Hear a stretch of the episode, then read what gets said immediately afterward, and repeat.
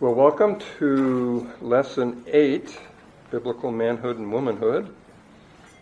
Uh, the last couple of weeks we've focused on key passages in the New Testament that spoke of um, different roles in the church, uh, different um, male and female roles. Today we're going to address some uh, passages that uh, some egalitarians go to to come to a different conclusion. Now, uh, I've used that word egalitarian a little bit so far. What, what I mean by that is people who hold the position that men and women are basically equal in everything, not just position before God, but also their roles. And so there's kind of an interchangeability uh, between men and women. That's the egalitarian. The egal is, I guess, rooted in that word equal. Uh, our position would be complementarian, right? We, we see the roles as being complementary uh, by God's design, not interchangeable. So um, we're going to look at, I think, four different passages today and um, see how they're being uh, interpreted by egalitarians, and then uh, delve a little bit deeper into what they really mean. So, the first objection they go to is in Romans 16, verses 1 and 2, where uh, they say Paul commends Phoebe as a leader in the early church, so women can take on leadership roles in the church. And so that passage says at the very end of Romans, chapter 16, Paul writes, I commend you, I commend to you our sister Phoebe, who is a servant of the church which is in Cenchrea, that you receive her in the Lord in a manner worthy of the saints, and that you help her in whatever manner she may have need of you, for she herself has also been a helper of many, and of myself as well.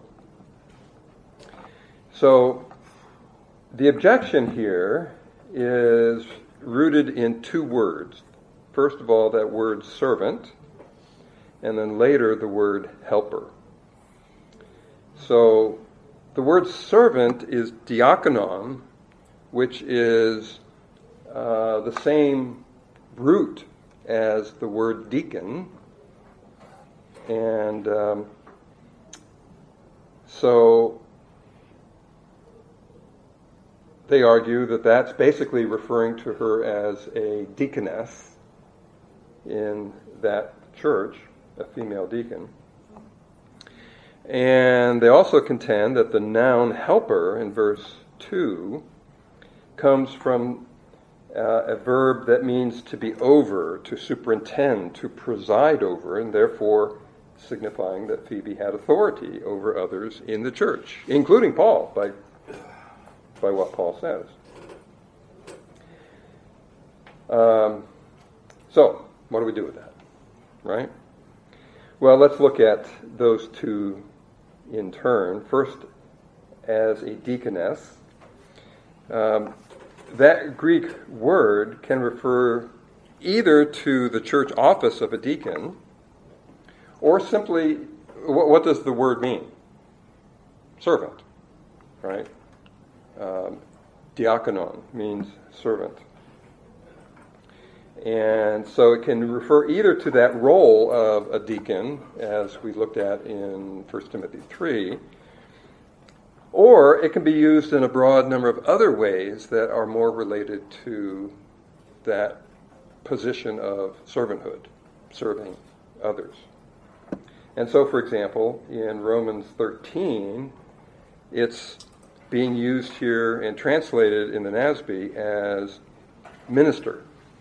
Uh, that is a, a civil, in this case, a civil servant. Right? It's the same word. For it is a minister of God to you for good. But if you do what is evil, be afraid, for it does not bear the sword for nothing, for it is a minister of God. And so uh, that same word is not being used as, you know, the civil government is not a deacon in the church, right? But there's a service that's being rendered that it's making reference to. Likewise, in chapter 15 of Romans, we read, uh, For I say that Christ has become a servant to the circumcision on behalf of the truth of God to confirm the promises given to the fathers. So here, Christ is referred to as a diakonon, a servant, uh, in this case to the Jews. And so, is it saying that he is a deacon in the church? No.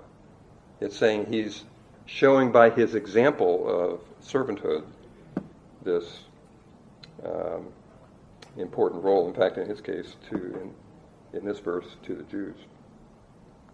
And then 1 Timothy 4, Paul, of course, writing to Timothy, this is one of the pastoral epistles, so he's writing to Timothy uh, to help him um, um, in his role as a pastor in the church in Ephesus. And Paul says to Timothy, In pointing out these things to the brethren, you will be a good servant of Christ Jesus, constantly nourished on the words of the faith and of sound doctrine which you have been following. So he's he's saying that Timothy, if you do these things as you're leading the church, you'll be a good servant of Jesus Christ. Well, he's he's an elder. He's not a deacon, right?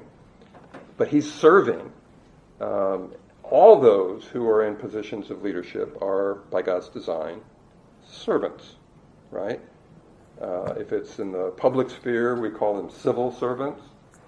If it's in the family, it's, it's servant leadership in the home, and likewise in the church. And so the fact that the word is used here in different contexts that don't refer to the, the official role of a deacon in the church suggests that we need to know from the context, both the immediate context of a verse and the context of all of Scripture, whether in this case, 1 Timothy 16, I'm sorry, Romans 16, 1, where it refers to Phoebe as a servant of the church, which is in Cenchrea, does that necessarily mean that she was in a position of authority there? No, it doesn't. How do we know? How to interpret it? Well, you look at this context, and which doesn't provide a lot of clues, actually, um, but look also at all of Scripture what do we see? And so when we covered uh, the role of deacons uh, a few weeks ago, um, it there is no provision there for a a, uh, a, role of a deaconess that is just interchangeable with a deacon. Now there is a role for women leaders in the church, um, but it is a distinct role. It's, it's a, a targeted role to help uh, encourage and build up the w- other women, uh, perhaps ministry with children, perhaps ministries in evangelism, whatever it might be. Um, but there's no particular provision for the office of a female deacon. Um, and this particular passage is not a very strong basis to make that claim because it presumably just means a servant in that local church. Uh, in fact, all of us are supposed to be serving, right? Serving one another, serving Christ. And so Paul is particularly thankful for her service, uh, not only at that church, but also, as he says later here, helping him as well. Um, on the bottom of page 40, the other point I made here is that even if there was um, an office of deaconess provided for in Scripture, it's pretty clear from 1 Timothy 2 that it wouldn't involve exercising authority over men in the church, or teaching men in the church. And so we can't take a passage like this and say, well, I'm going to make the assumption that it's referring to her as a deaconess and they're having some authority, and then just forget about 1 Timothy 2.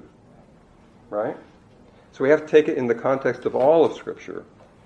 And, um, And that's what people don't do. that's what people tend not to do. Yeah, it's pretty easy to take one verse and run with it, right? With with all sorts of me- and read into it meaning that's not really there. Yeah. Okay. Uh, so there's that second word there in that passage, that word that's translated in the New American Standard as helper. And I'm on the top of page 41 here now. So, does that connote that she had some authority uh, in the church? Well, um, often we can gain some insight as to how that word is, how any word that we're investigating, how it's used elsewhere in Scripture. And it turns out that doesn't help us here because this is the only place that word is used uh, in the in the female. Uh, so um, some English translations have used synonyms like helper here, or patron, or benefactor. Um, there's one lexicon I'm, I'm quoting here that says it ha- carries the meaning of a female guardian, a protectress, patroness, uh, caring for the affairs of others and aiding them with her resources. So it's kind of a, a lot of different ways it could have been applied. Um, there is a male counterpart to that noun, but it's not used in the New Testament. And this is the only case this this word is used, and so it's used in the female sense. And um, it would be easy to make the conclusion that uh, since elsewhere at that time, the male form of this word, this noun, generally did carry the connotation of um, having responsibility and authority over others. Uh, it's not um, um, a foregone conclusion in the Greek that the female form of the word would have the same connotation because it's often the case that um, um, both the, the connection between the, the noun form and the verb form and the male and the female, they carry different meanings. Uh, they're not all indistinguishable depending on the form. Yeah. Well, I'm thinking about this word authority, and I don't have a particular issue with it because um, there's different types of authority. Um, there's, there's nuances to it. So I'm thinking about our church, for instance, and there, there are women in this church um, who have authority.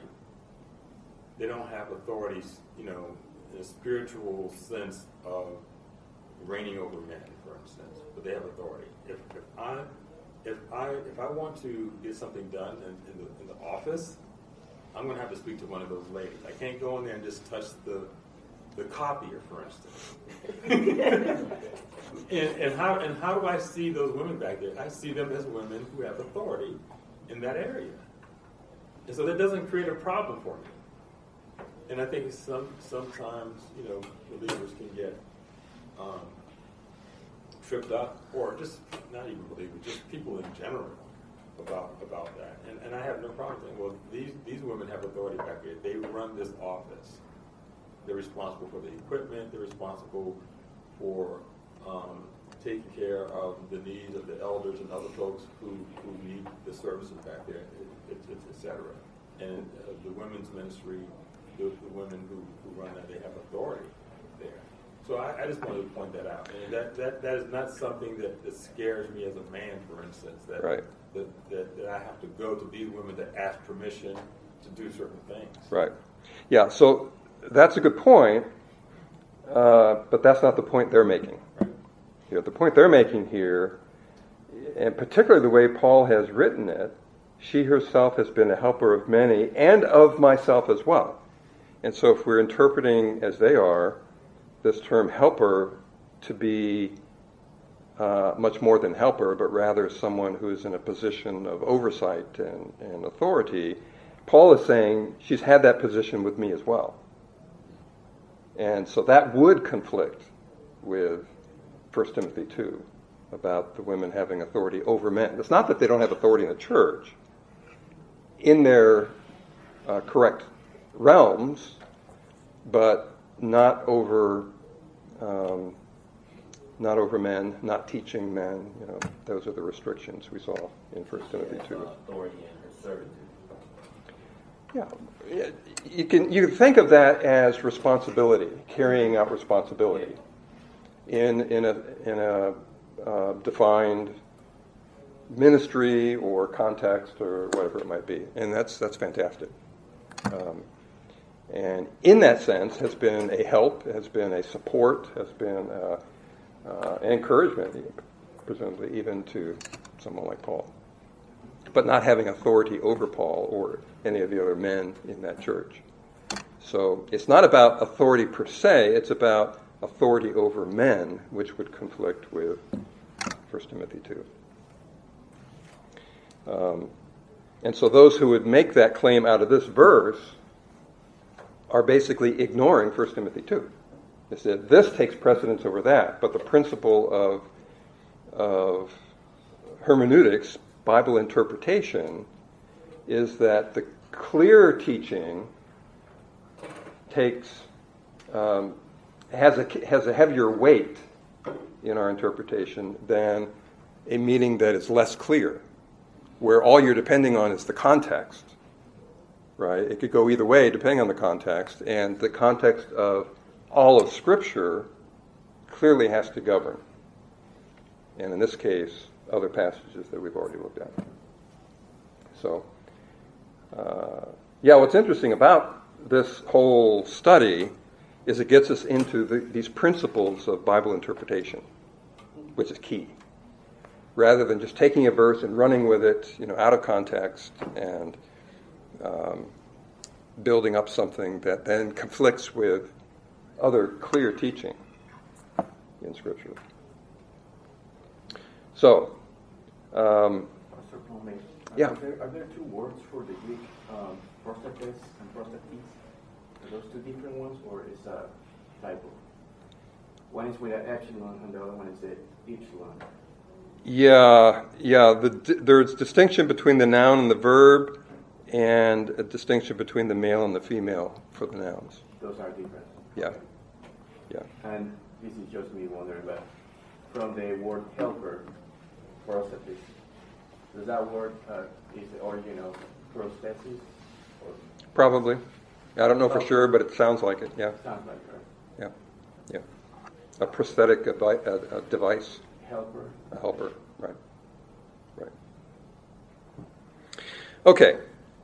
So here's Paul making a kind of a, um, in chapter 16 of Romans, some, I don't know, what do you call them? Um, maybe not housekeeping, but general comments made in closing the letter. You know, give my regards to so and so and and whatever. Um, and what he's saying, sort of as a commendation about someone, isn't really his. Um, he's not intending there to be doing any primary teaching in that passage. Um, and to build a whole, a whole interpretation and read into it an interpretation about um, leadership in the church without paying any regard at all to other passages in Scripture is going down the wrong path. Okay. Uh, well, let's go to number two. This is also in Romans 16. We go down to verse 7, where it reads um, Greet Andronicus and Junius, my kinsmen, my fellow prisoners, who are outstanding among the apostles, who also were in Christ before me. And so the objection they bring to this is Paul commends Junia, a woman, as an apostle. So women can hold leadership roles in the church. What about that? Well, first of all, there's, there is some um, uncertainty about whether this, this is Junia or Junias, whether it's male or female. I think um, the balance of the evidence here is that it probably was a woman. Uh, that's not completely sure, but let's let's say for the sample, for, for argument's sake, that is a woman. Um, so on the top of page 42, the New American Standard uses the word um, outstanding among the apostles. Uh, I don't know what translations you might have if you have one in front of you, but um, sometimes it's translated well known. Um, and because of the, the structure of the sentence here, um, research that people have conducted into the, the usage of these words at that time in the Greek say it's probably a better translation to say well known to the apostles rather than among, but it's not that big a deal. Uh, in other words, the apostles know these people very well. That's the point. Uh, even Paul says uh, they were in Christ before he was. So they, they date way back. Um,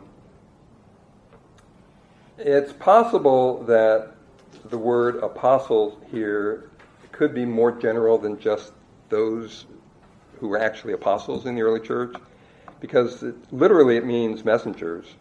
Of course, the apostles were messengers, they were official messengers from Christ.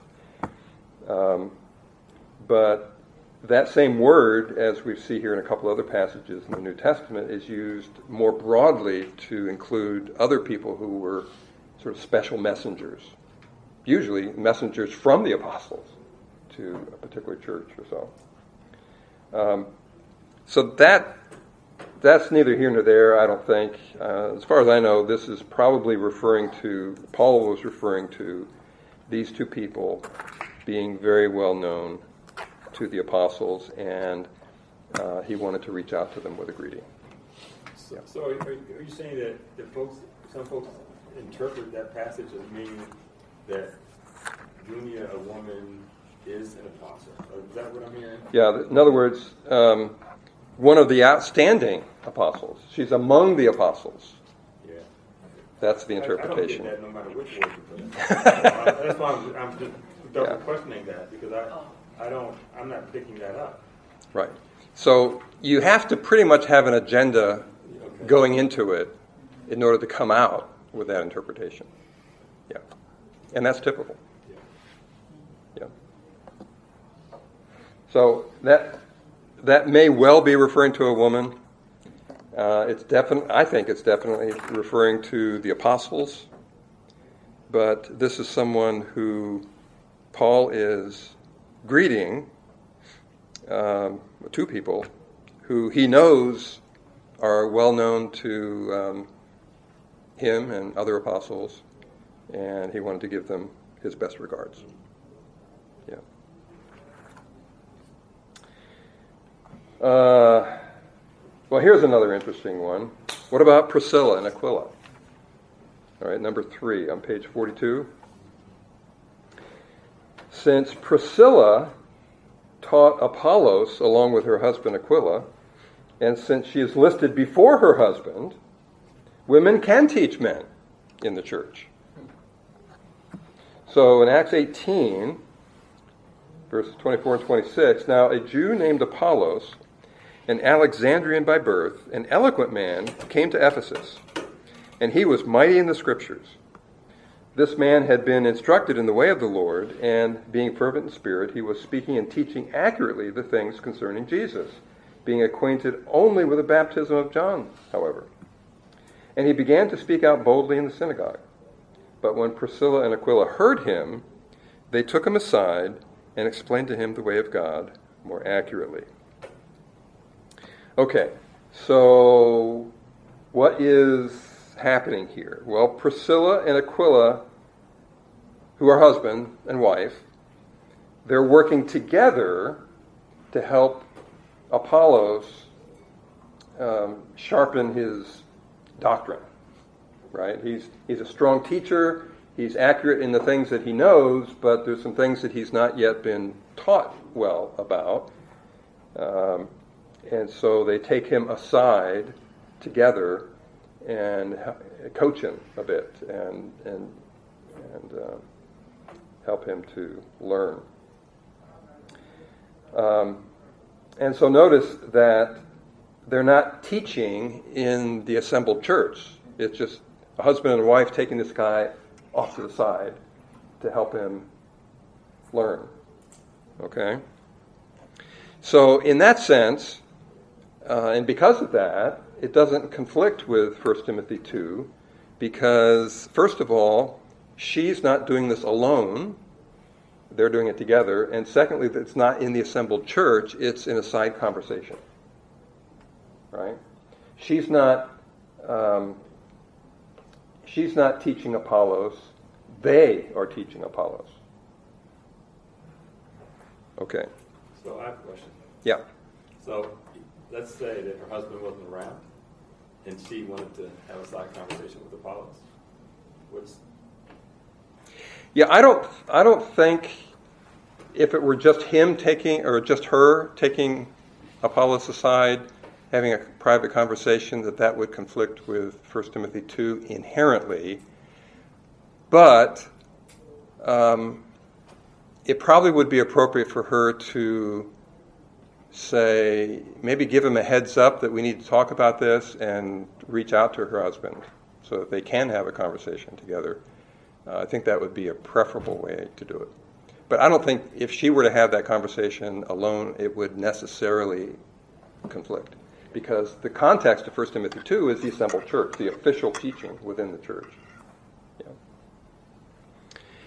Yeah. Um, and so even in our day and age, you know, often we have couples who minister together, discipling other people. It could be a small group. It could be uh, in a, uh, a, small training environment. Like uh, my wife and I teach parenting classes, right? Uh, we're doing that together. She's not doing it independently. That kind of thing. Um, and there are just lots of examples like that. Now, they make this interesting claim that, well, since, since uh, Priscilla is named first here, she's probably the primary teacher in this little conversation. Well, it turns out, I'm on point four here on page 43. If you scan the New Testament, Priscilla and Aquila are mentioned six times. And four of those times, her name comes first, and in two times, his name comes first. So, what do you conclude from that? You, it, you can't make much of a point of it here because it's not always the case, and and um, you know, usually we say ladies and gentlemen, right? We put the the women first, kind of a thing. Yeah, but yeah, it, it's if, if, her name was always first, you could maybe say, well, there may be some reason for that. Maybe she's more well known, or there's some some other reason. Um, but because she's not always listed first, um, it's hard to make a case out of that. That's that's the point. So again, the, the point is we need to interpret any passage that we're focusing on, that if it appears to be saying something, it's clear that it is not saying something that is in conflict with the rest of Scripture. So how does that how does that inform our interpretation? So anyway, that one's creative. And then the last one we have here is number four.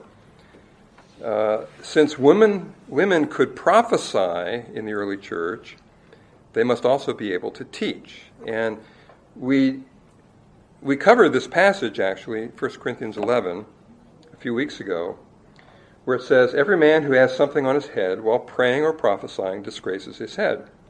But every woman who has her head uncovered while praying or prophesying disgraces her, disgraces her head for she is one and the same with a woman whose head is shaved. So, here's the logic women can prophesy.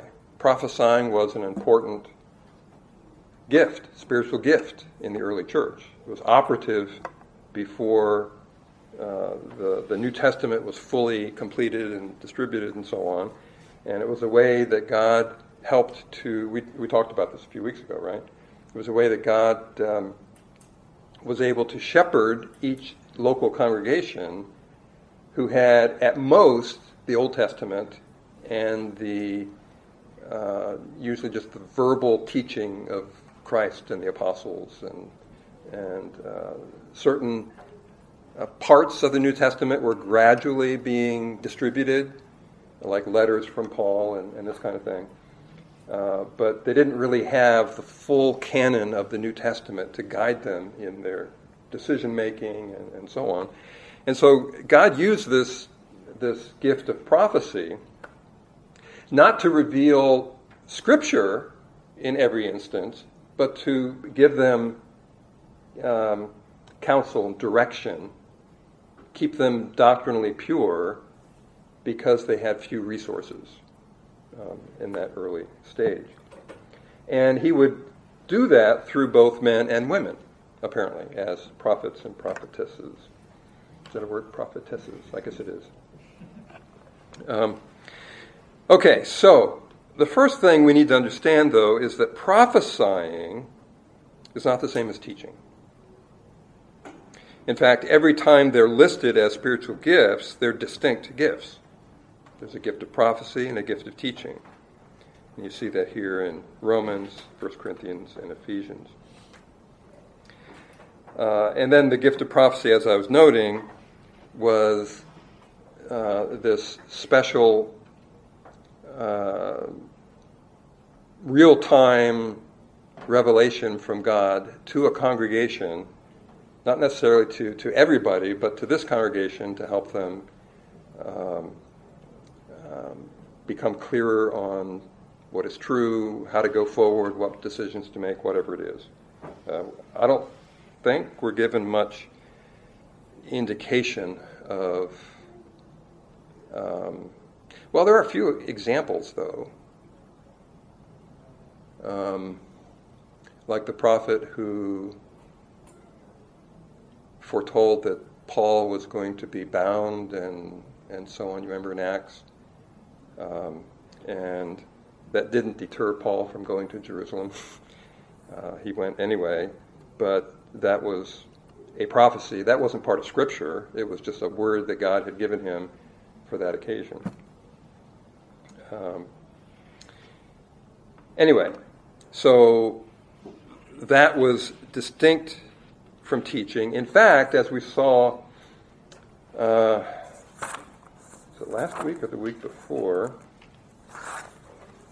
Yeah, last week we talked about prophesying in the early church, that it was to be done orderly, and one of the requirements was that when a prophecy was given, it needed to be judged, 1 Corinthians 14 said, by the others, who would presumably be the leaders in the church, would have to judge whether that prophecy is consistent with what they know to be true from God's Word, from apostolic teaching, the teaching of Christ. And if it seemed to conflict with what they knew to be true from Scripture, they would judge it as being a false prophecy. And that you can see how that might the need for that might arise. Someone would just get up and say something, thus says the Lord, and they could be saying anything, right? And you needed to have people who were mature enough and acquainted enough with the scriptures to evaluate does that sound like it's coming from God? Is it consistent with everything we know about what God has revealed? Uh, so that was a requirement. And um, so the fact that that was given by a man or a woman didn't matter. It still had to be judged to be sure it was consistent with what God had already revealed. And so the fact that it was a woman prophesying in a given case doesn't mean that she was exercising any authority or teaching anybody because what she said is being judged by those who are in a position of authority and oversight. Does that make sense? Okay.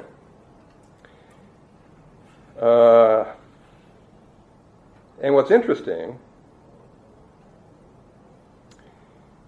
um, that very passage, if you remember from several weeks ago from 1 Corinthians 11, and even as we read it, um, that passage requires the woman who is prophesying or praying, as the passage says, needs to have her head covered. Why? As a symbol uh, that she's under authority, under the headship of um, the male leadership in the church and ultimately Christ, of course. But the very fact that we know that there are women from this passage, women who were um, who had the gift of prophecy in the local church, um, is it's all in the context of how they should do that. They should do it showing that they're under the authority. They are not, they are not themselves the authority. And so it's very interesting that those who would who would conclude that men and women are interchangeable in their roles in the church would go to a passage that says that they're not. Right? In order to make their point. But that, again, that unfortunately is fairly typical. You, you kind of bring out of a, of a given verse what you want it to say without paying attention not only to the context of all of Scripture, but even the immediate context. You would see that your, your interpretation is in conflict. It, it just doesn't make sense.